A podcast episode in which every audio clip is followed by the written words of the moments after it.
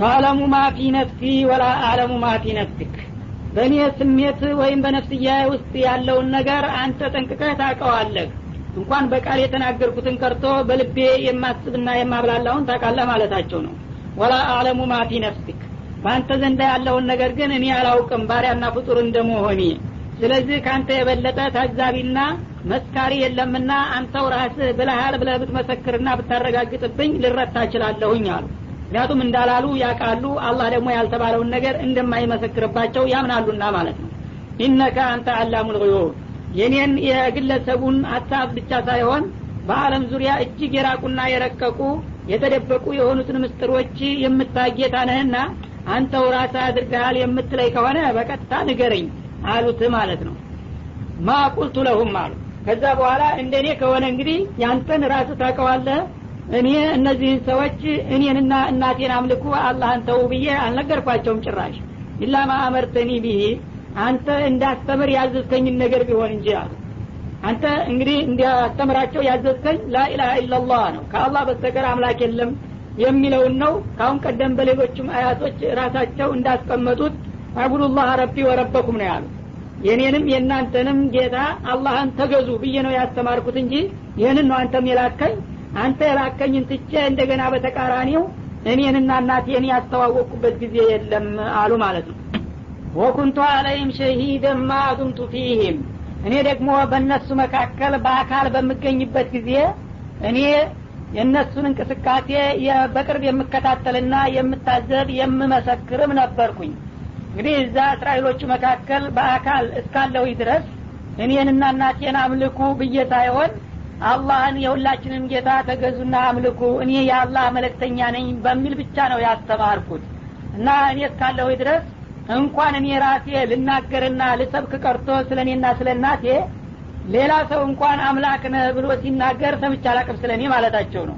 እዚህም ላይ እንግዲህ ኢየሱስ ጌታ ነው የሚባለው ነገር ከየት እንደመነጨ መሰረተ ቢስ መሆኑን ራሳቸው ገለጹት ማለት ነው። እኔ በህይወት እስካለሁ ድረስ እንዲህ አይነት ነገር ሰምቼም አይቼም አላቅም እኔ የምመሰክረው በእነሱ መካከል እስካለሁ ድረስ ስለ አንተ ማንነት መንገድና ማስተማሪም ብቻ ነው።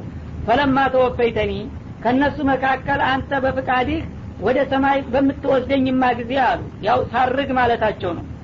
ጥላቶቻቸው ሊገሏቸው ዙሪያውን ከበው በሚጠብቁ ጊዜ ጅብሪል መጥቶ ካሉበት ቤት በጣራው ከፍቶ ይዟቸው ሲወጣ ጊዜ የዛ ጊዜ ስትወስደኝ ከእነሱ መካከል ኩንተ አንተረቂ ባለይም ከዛች ደቂቃ ጀምሮ እኔ ስለ እነዚህ ሰዎች ማወቄ ቆመ አሉ።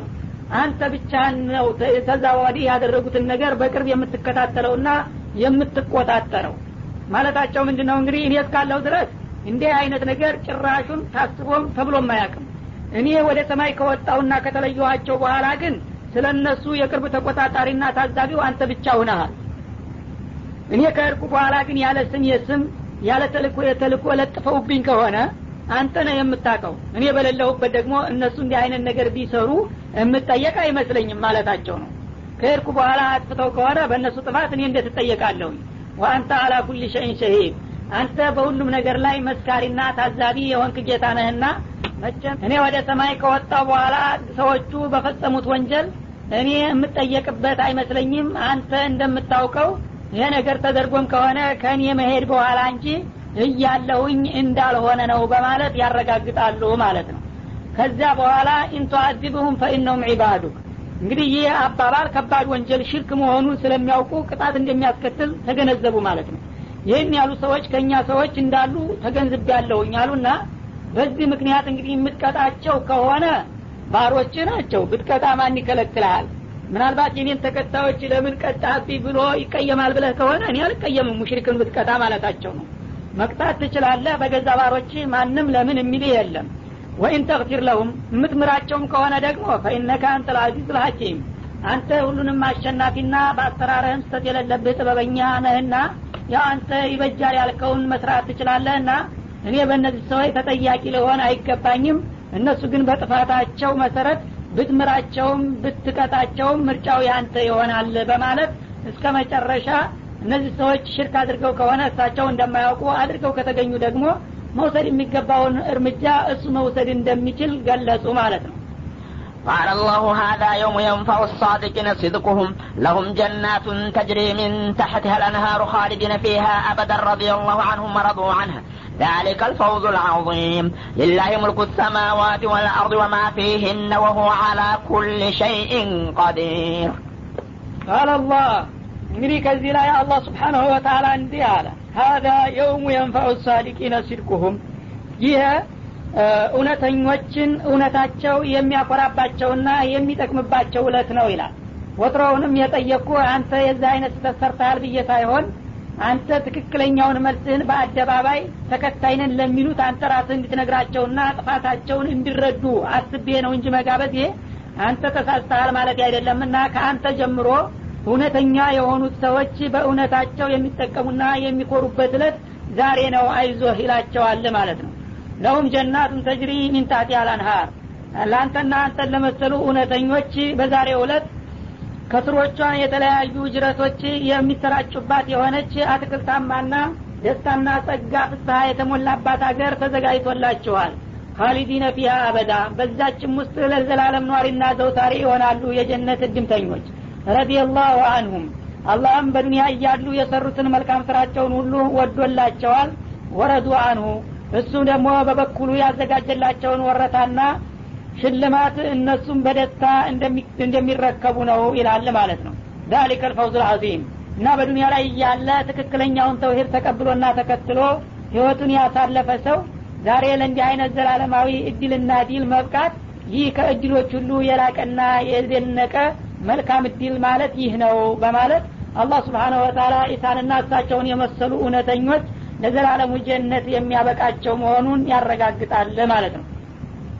እና እዚህ ላይ እንግዲህ ይህንን በነቢዩ አማካይነት ዛሬ በቁርአን እንዲወርድና እንደገና የዓለም ህብረተሰብ እንዲሰማው ያደረገው ወደፊት ተደቅኖ የሚጠብቀው ጥያቄ ምን እንደሆነ መልሱንም ጭምር ተረድቶ ሰዎች ያለ አግባብ ኢየሱስን እንደ ጌታ ወይም እንደ ጌታ ልጅ ነው ብለው እያመኑ እንዳይሳሳቱና ለጥፋት እንዳይጋለጡ ከወዲሁ አቋማቸውን እንዲገመግሙና እንዲያስተካክሉ አስቦ ነው ማለት ነው።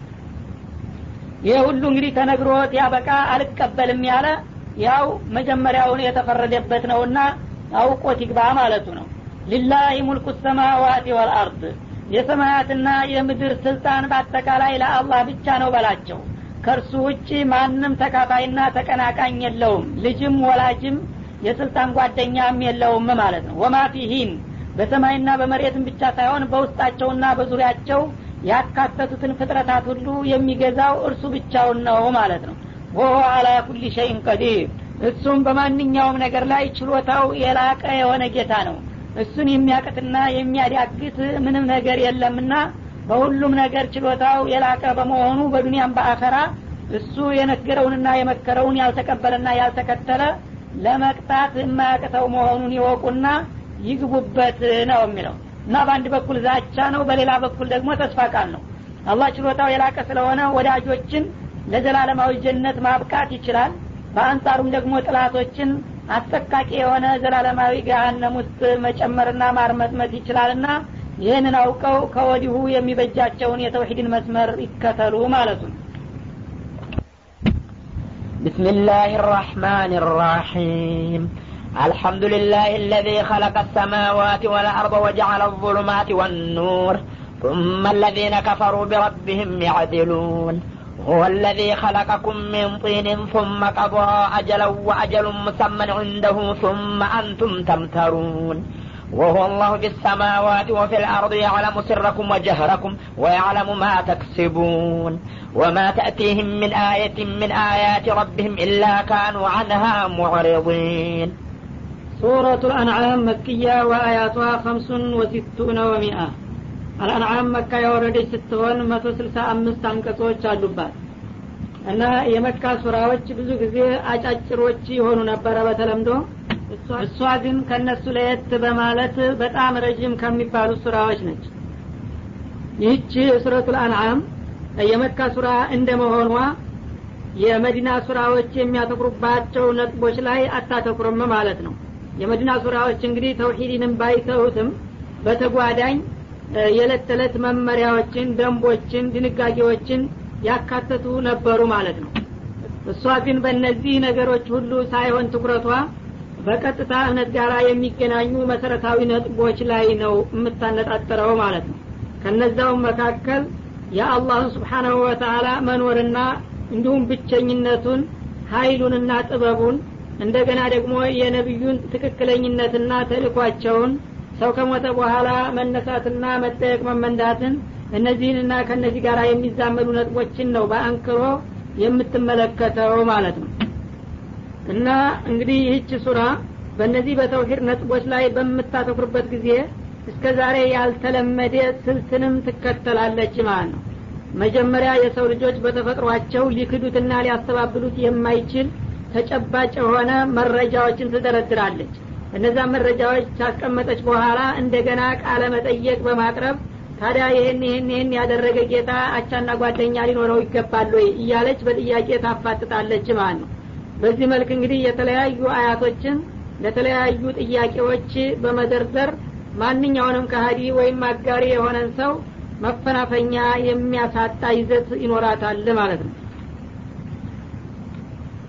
ሱረቱል አንዓም እንግዲህ አላህ ስብሓናሁ ወተላ ከሌሎቹ ስራዎች የለየባት በምትወርድ ጊዜ አንድ ጊዜ ነው ተጠቃላ የወረደችው እንደ ሌላው ተቆራርጣ አይደለም ይባላል።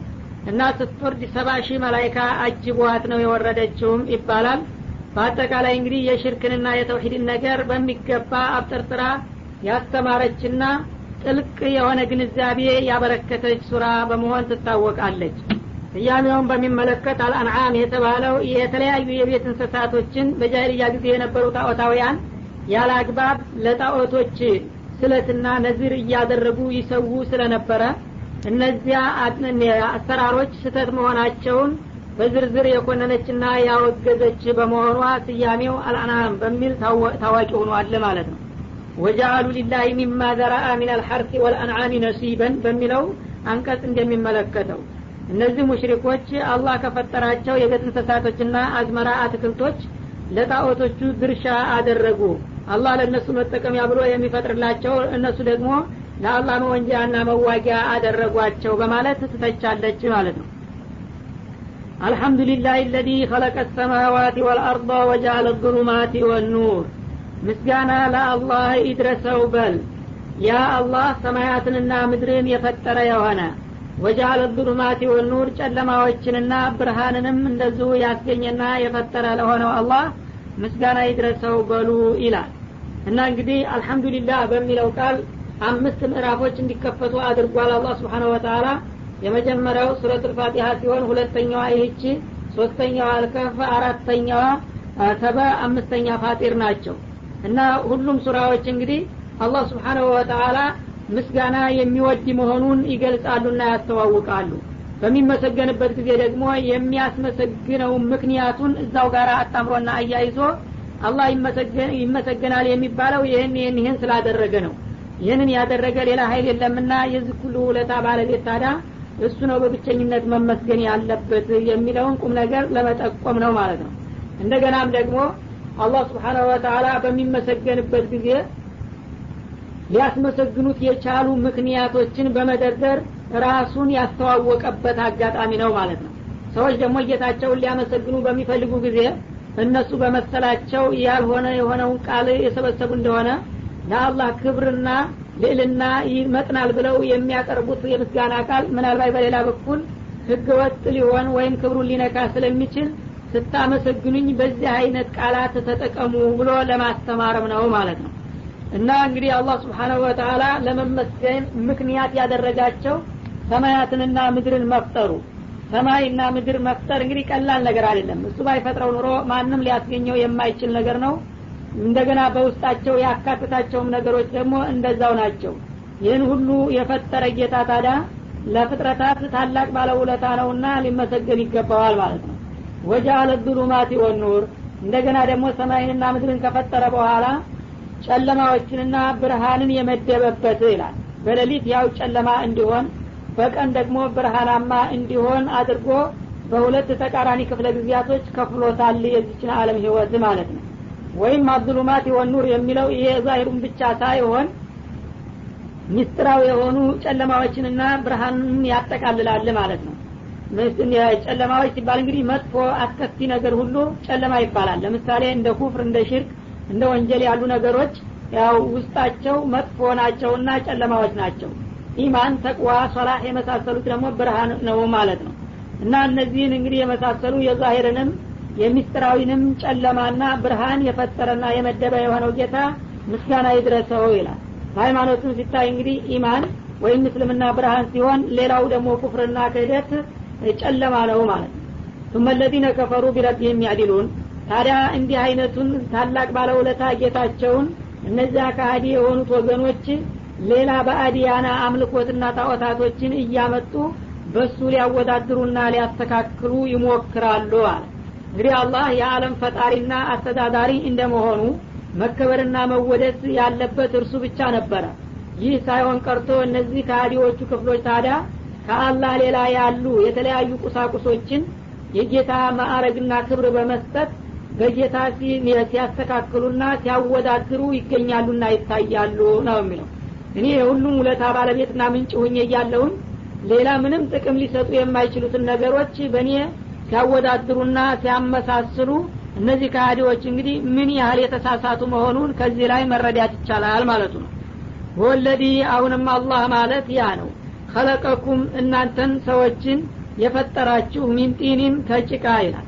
ያው የመጀመሪያው ሰው አደም እናት አባት ሳይኖራቸው ከጭቃ የተፈጠሩ ስለሆኑ የሁሉም መነሻሳቸው ናቸውና ሁሉም ያው ከጭቃ መነሳቱን ለመጠቆም እናንተን ከጭቃ የፈጠራችሁ ይላል ወይም እያንዳንዱ ሰው እስካሁን እስከ መጨረሻውም ሰው ድረስ ከጭቃ ነው የተፈጠረው ማለት ይቻላል። በተዘዋሪ መንገድ ተብሏል። እንዴት? ማንኛውም ሰው የሚበላው ምግብ ከመሬት የሚበቅል ነው የሚሆነው። እና አንድ እህል ወይም አትክልት የሆነ ነገር በሚዘራበት ጊዜ ያ ተክሉ አፈር ውስጥ ተደብቆ ትንሽ ከቆየ በኋላ ይፈነዳል። ከፈነዳ በኋላ የተወሰነው ክፍል ወደ ታች ስር ሁኖ ይወርዳል። የተወሰነው ክፍል ደግሞ ወደ ላይ ቡቃያ ሁኖ ያድጋል። ያ የፈነዳው ፍሬ ግን በመካከል ይዋሽና ይበሰብሳል ማለት ነው። እና ወደ ታይ እንግዲህ ጠልቆ የሄደው ስሩ የመሬትን ሀይል እየሳበ መሬትን ልክ እንደ ጡት እየጠባ የመሬቱን መዓዛ ነው ወደ ላይ ወደ አገዳው እየወሰደ አበባ ሁኖ እንደገና ሊያፈራና ሊጠቅም የሚችለው ማለት ነው። እና የሚበቅል ነገር ራሱ የአፈር አካል ነው። ያንን ስንበላ እኛ ደግሞ መልሰን የመራባትና የመባዛት ሁኔታ እናመጣለንና ሁሉም ሰው ህይወቱ ራሱ ህልውናው ከአፈር ጋር የተገናኘ ነው ምግብ እስከበላ ድረስ ማለት ነው።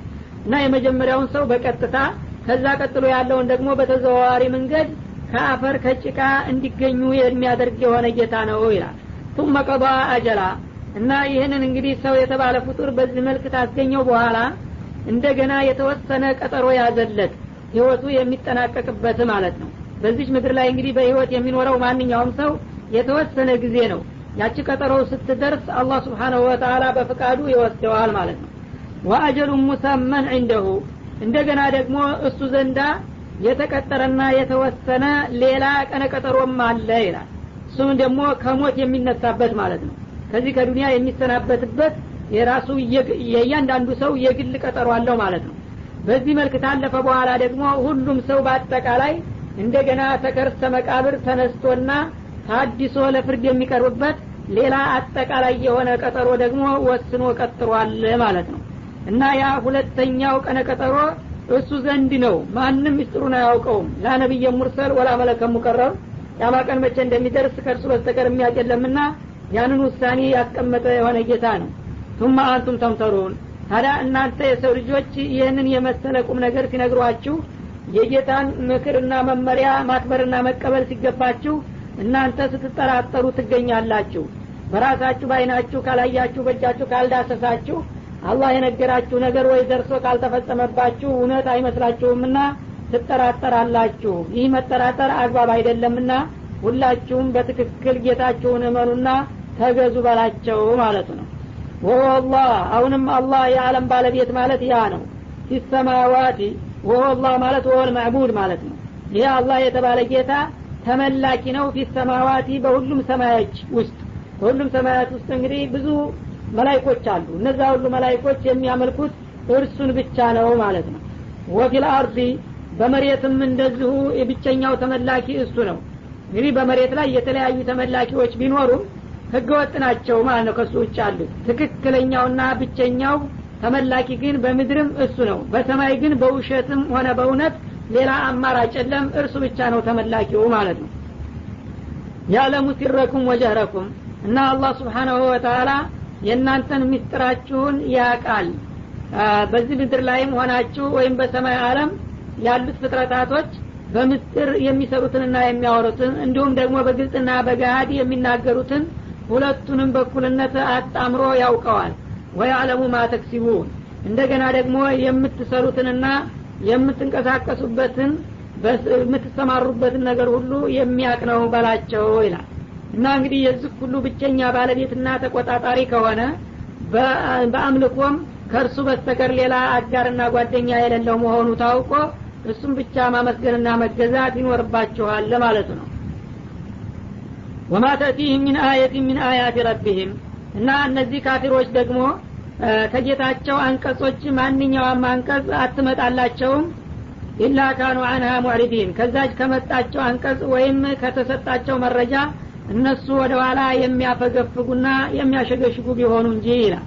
ማለት እንግዲህ እነዚህ ካፊሮች ስለ አላህ ምንነትና ማንነት የሚገልጹ የቁርአን አንቀጾች በደረሷቸው ቁጥር ወይም ደግሞ በተፈጥሮ የአላህን ማንነት የሚጠቁሙና የሚያስተዋውቁ ነገሮች በተነገሯቸው ቁጥር ለምሳሌ የሰማይ የምድር የፀሐይ የጨረቃ የሌሊት የቀን ይህ ሁሉ እንግዲህ የምታዩት ነገር ማን ፈጠረው አላህ ከሌለ በሚባል ጊዜ ይሄ ተአምር ነው ማለት ነው እንዲህ አይነት መረጃዎች በሚቀርቡላቸው ጊዜ እነዚህን መረጃዎች ለመቀበል ይዳዳሉ ወደ ኋላ ይንሸራተታሉ እውነት ነው ብለው መቀበል ሲገባቸው ማለት ነው فقد كذبوا بالحق لما جاءهم فسوف يأتيهم أنباء ما كانوا به يستهزئون ألم يروا كم أهلكنا من قبلهم من قرن مكناهم في الأرض ما لم نمكن لكم وأرسلنا السماء عليهم مدرارا وجعلنا الأنهار تجري من تحتهم فأهلكناهم بذنوبهم وأنشأنا من بعدهم قرنا آخرين ولو نزلنا عليك كتابا في قرطاس فلمسوه بأيديهم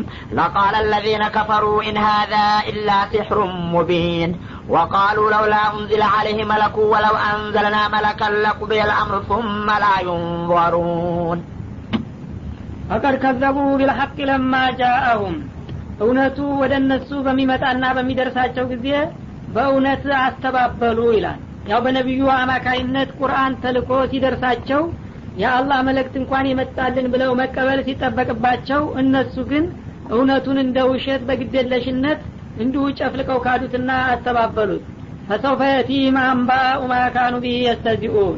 እና ይህ የሚቀድዱበትና የሚያሹፉበት ነገር ወደፊት ውጤቱ መዘዙ እንደሚመጣና እንደሚደርሳቸው ነው ይላል።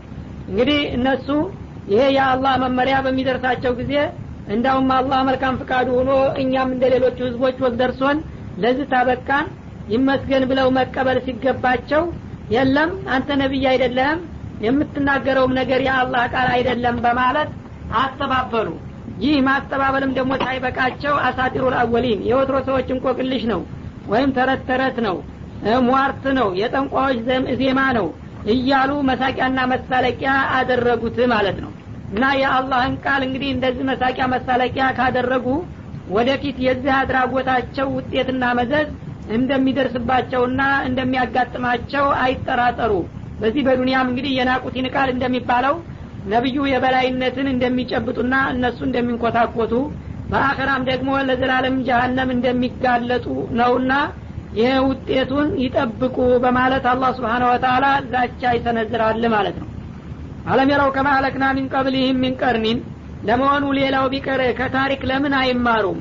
ከእነርሱ በስተፊት የተለያዩ የክፍለ ዘመናት ሰዎችን እንዴት እንዳወደምናቸው እንዲሁ በመካድና በቁም ነገሩ በመሳለቃቸው ሳቢያ ብዙ ያጠፋናቸውና ያጠቃናቸው አሉ።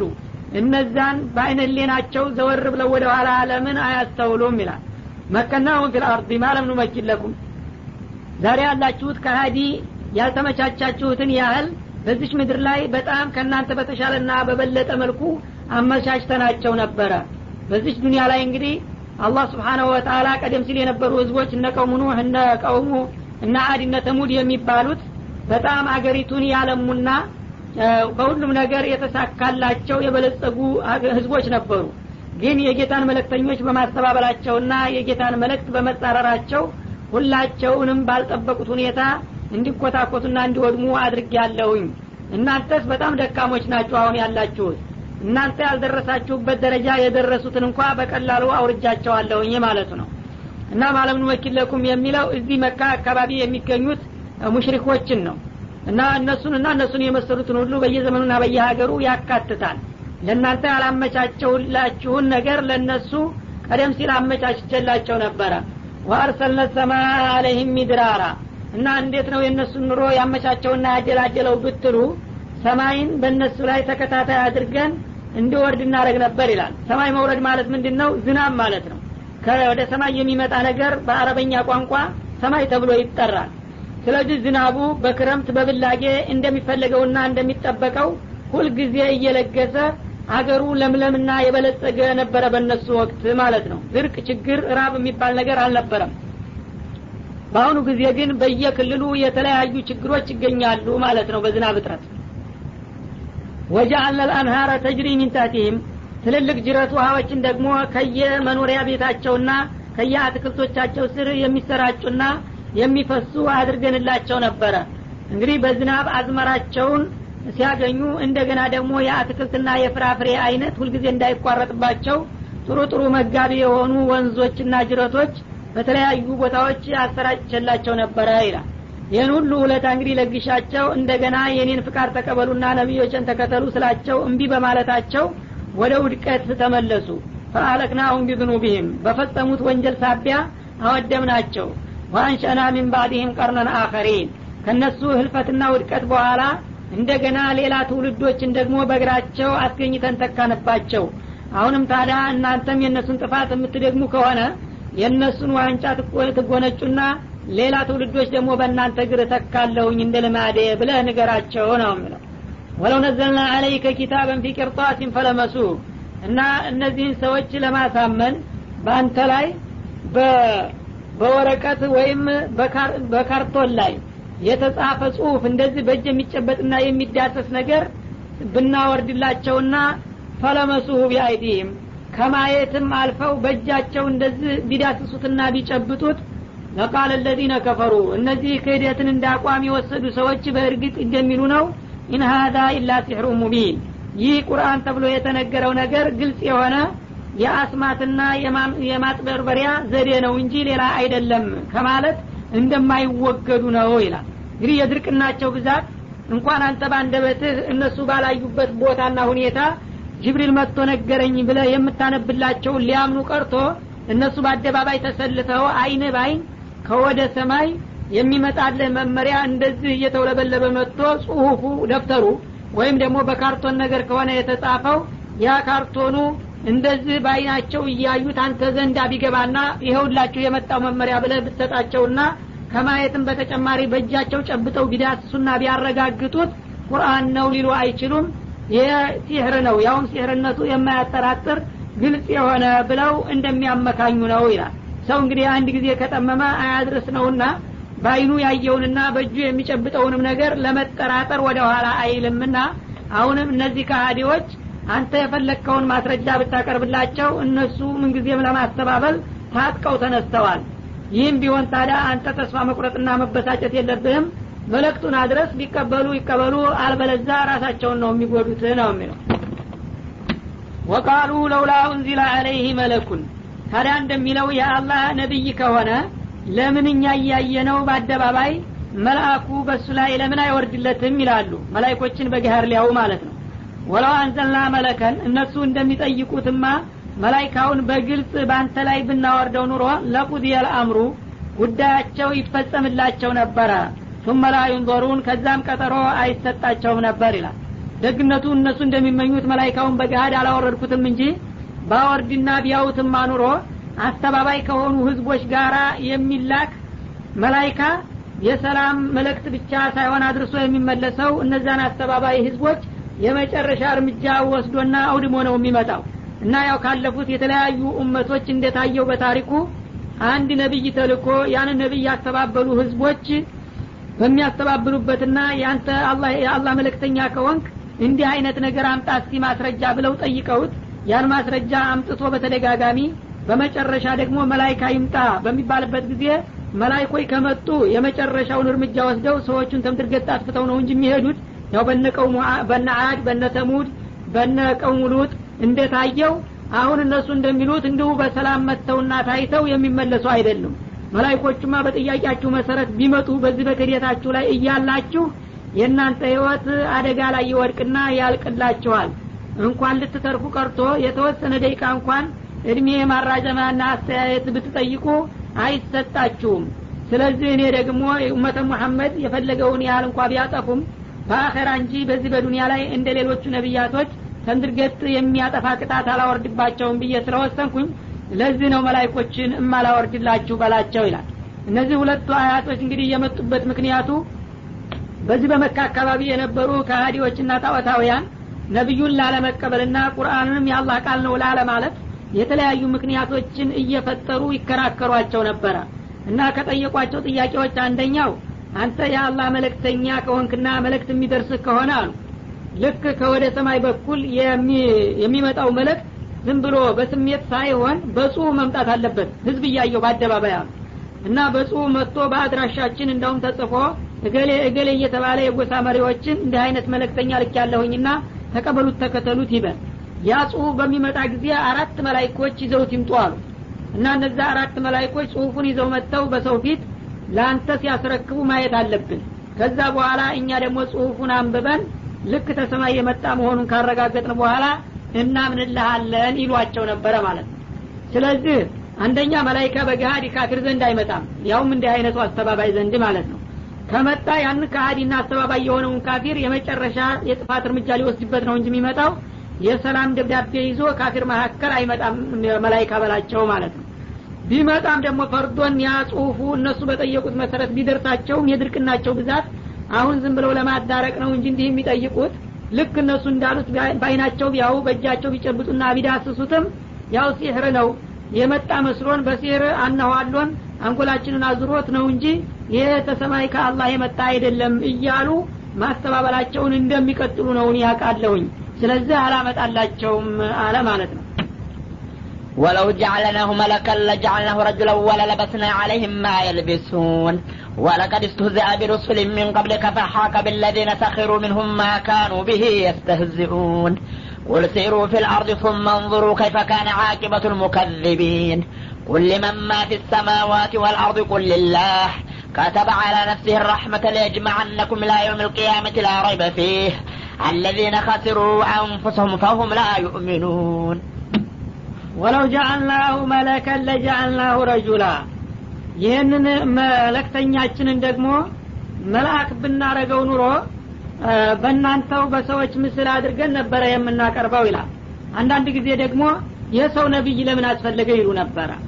እና አላህ ስብሓነ ወተላ ፍቃዱን ለህዝቦች ማስተማር ከፈለገ መላይኮች ንጹሐን ቅዱሳን ናቸውና መላይካውን ራሱ በገሃድ አውርዶ እኛን እንዲያስተምር ለምን አይመድበውም ይሉ ነበረ። እና እንዳላችሁትማ ነቢዩን መላይካ ብናደርገው ኑሮ ነው የሚለው ያ መላይካው ራሱ በሰው ምስል ነው የሚመጣው። በተፈጥሮ መልኩ ሊመጣ አይችልም መላይካ እናንተ ጋር ማለቱ ነው። ወለለበስና አለይህም ማየልቢሱን። የዛ ጊዜ ደግሞ በሰው ሱራ በሚመጣ ጊዜ ዛሬ የሚያምታቱትን ነገር እንደገና እናመሳስልባቸው ነበረ ይላል። እንግዲህ መላይካ በተፈጥሮ ከኑር ነው የተፈጠረው። ያው በሀዲስ እንደተነገረው ኑር ማለት እንግዲህ አንጸባራቂ ነገር ነው እንደ ፀሐይ ጨረር ማለት ነው። እንዲህ አይነቱን እንግዲህ ፍጡር ሰዎች በአይናቸው ሙሉ ሊያዩትና እሱ ጋር ሊግባቡ አይችሉም። መላይኮች ወደ ሰው በሚመጡ ጊዜ እንኳን ተራው ሰው ካፊሩ ይቅርና ነቢዮቹ ጋር በሚመጡ እንኳ ጊዜ በሰው ምስል ነው ብዙ ጊዜ የሚመጡት። በሰው ሱራ ተሸክለው ነው እንጂ በተፈጥሮ ይዘታቸው ከመጡ ነቢዩ እንኳን አይችላቸውም። ታዲያ አሁን መላይካ ራሱ መጥቶ ለምን አያስተምረንም ሲሉ መላይካውን በሰው ሱራ አድርጌ ብልክላቸው ኑሮ ሱራው ሰው ስለሚመስል ይህም አገሌ አይደለም እንደ ሰው አይደለም እንደ እያሉ አሁንም ይደናገራሉ እንጂ እውነት በሰው ሱራ የመጣ መላይካ ነው ሊሉ አይችሉም ማለት ነው። በተፈጥሮው ደግሞ ካመጣ ነው ሊያውት አይችሉም። የማያውት ነገር ያው የለም ነው የሚሆነው ማለት ነው። ስለዚህ ይህ ችግር ስላለ ነው ከእናንተው ከሰዎች መካከል እንዲመረጥ የተደረገው። መላይካው ለተወካያችሁ ለነብዩ ብቻ እንዲነግር ያ ነብዩ ደግሞ እናንተ ጋር መግባባትና መቀራረብ ስለሚችል ለእናንተ እንዲያስተምር የተደረገው ለዚህ ነው እንጂ አለበለዛ እናንተ እንደምትሉት በቀጥታ መላይካ በመድብላችሁ አንደኛ መላይካውን በቀጥታ ልታዩትና ልትሰሙት አትችሉም። ታያችሁት ደግሞ በሰው ሱራ ሆኖ ነው የምታዩት። በሰው ሱራ ከሆነ ደግሞ መላይካ ነው ቢሏችሁ አታምኑም ሰው ነው ነው የምትሉት። እና አሁንም ማምታታት የያዛችሁትን ነገር ሱራው ሰው መስሎ እስከመጣ ድረስ በኋላም እንደገና ይህማ ሰው አደለ እያላችሁ መደናበሩን እንደምትቀጥሉ ስላወቅኩኝ ነው ከሰዎች መካከል የመረጥኩት በላቸው ይላል። ወለቀድ ቱዚአ ቢሩሱል ምን ቀብሊክ። በእውነቱ ከአንተ በስተፊት የተላኩት በሆኑ ነቢያቶችን እንደዚሁ ሲቀለድና ሲሾፍ ቆይቷል። በአንተ የተጀመረ እንዳይመስልህ ይላቸዋል ነቢዩ። ፈሀቀ ቢለዚነ ሰኪሩ ሚንሁም እና ከነዛ ከህዝቦች መካከል በነቢያቶች ሲቀልዱና ሲያሾፉ በነበሩት ህዝቦች ላይ በእርግጥ ደርሶባቸዋል ወይም ሰፍሮባቸዋል? ማካኑ ቢህ የስተዚኡን ሲቀልዱና ሲያሾፉት የነበረው ነገር መዘዝ ነው የሚለው።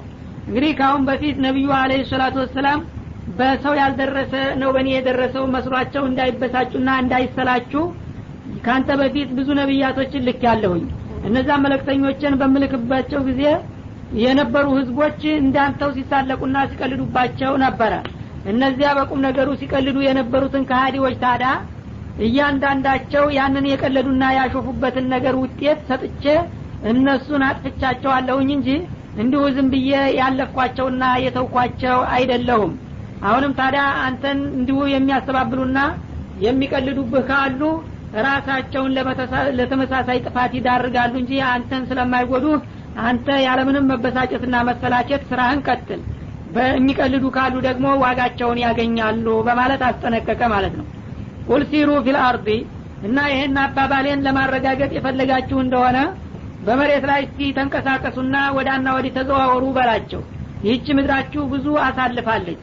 ምናልባት እናንተ ባላችሁበት አካባቢ የዚህ አይነት ነገር በቅርብ የምታውቁት ነገር ከሌለ ከጎረቤት ሀገር መረጃ ለማግኘት እስቲ ተንቀሳቀሱ። ሱመ እንዝሩ ከይፈ ካነ የእናንተው ቢጤ እውነት አስተባባይ የነበሩ ወገኖች ሁሉ በማስተባበላቸው ሳቢያ የመጨረሻ እጣፈንታቸው እንዴት እንደሆነ ተመልከቱና አስተውሉ በዛ ተረዱና ተማሩ በላቸው ማለት ነው።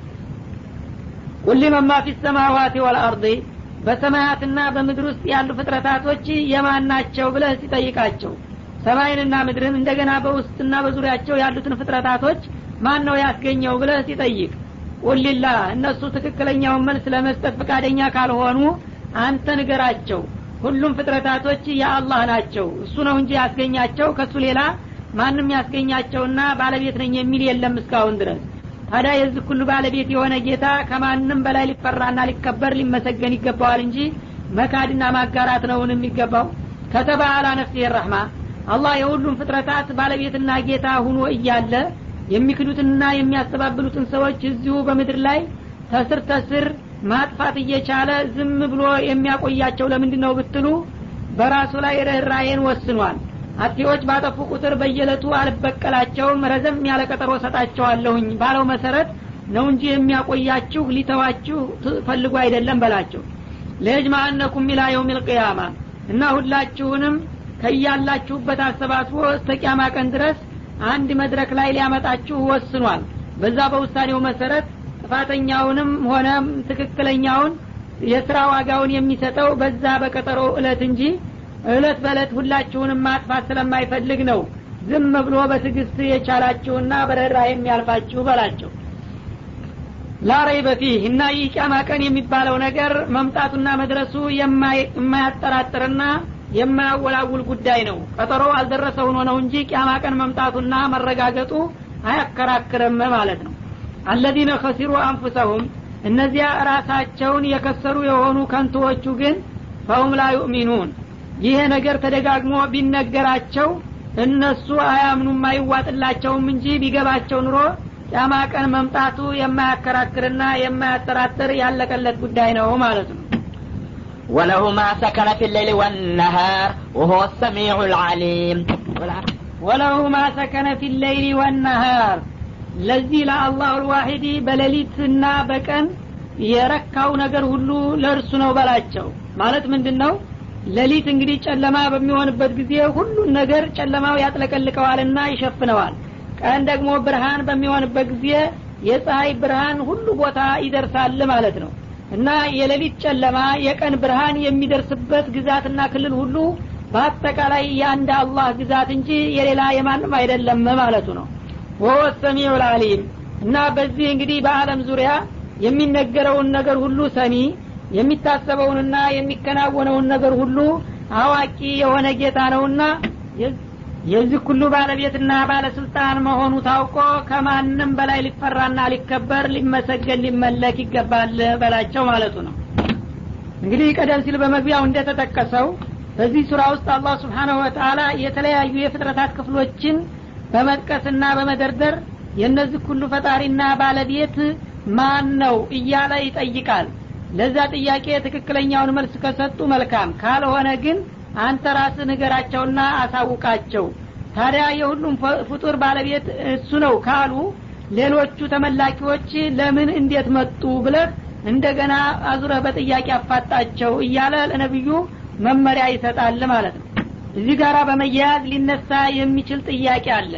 እርሱም አለምን የፈጠረው አንድ አላህ ብቻ ከሆነና መመለክ የሚገባው እሱ ብቻ ከሆነ ታዲያ የተለያዩ ህገወጥ አማለክቶች አሉ እነዚህን አማለክቶችና ተገዦቻቸውን ከምድር ገጥ ለምን አይጠርጋቸውም እና አያጠፋቸውም የሚል ጥያቄ ይነሳል።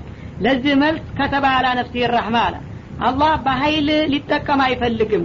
በራሱ ላይ ርኅራዬንና አዝንታን ወስኗልና ሰዎችን በመምከርና በማስተማር ወደ ቀናውና ወደ ትክክለኛው መንገድ ማምጣት እንጂ በሀይል ከዚህ ምድር ላይ መጥረግና ማጥፋትን ስለማይሻ ነው በማለት መልስ ሰጠ ማለት ነው ግን ይህ ሲባል ደግሞ ዝም ብሎ አይተዋቸውም።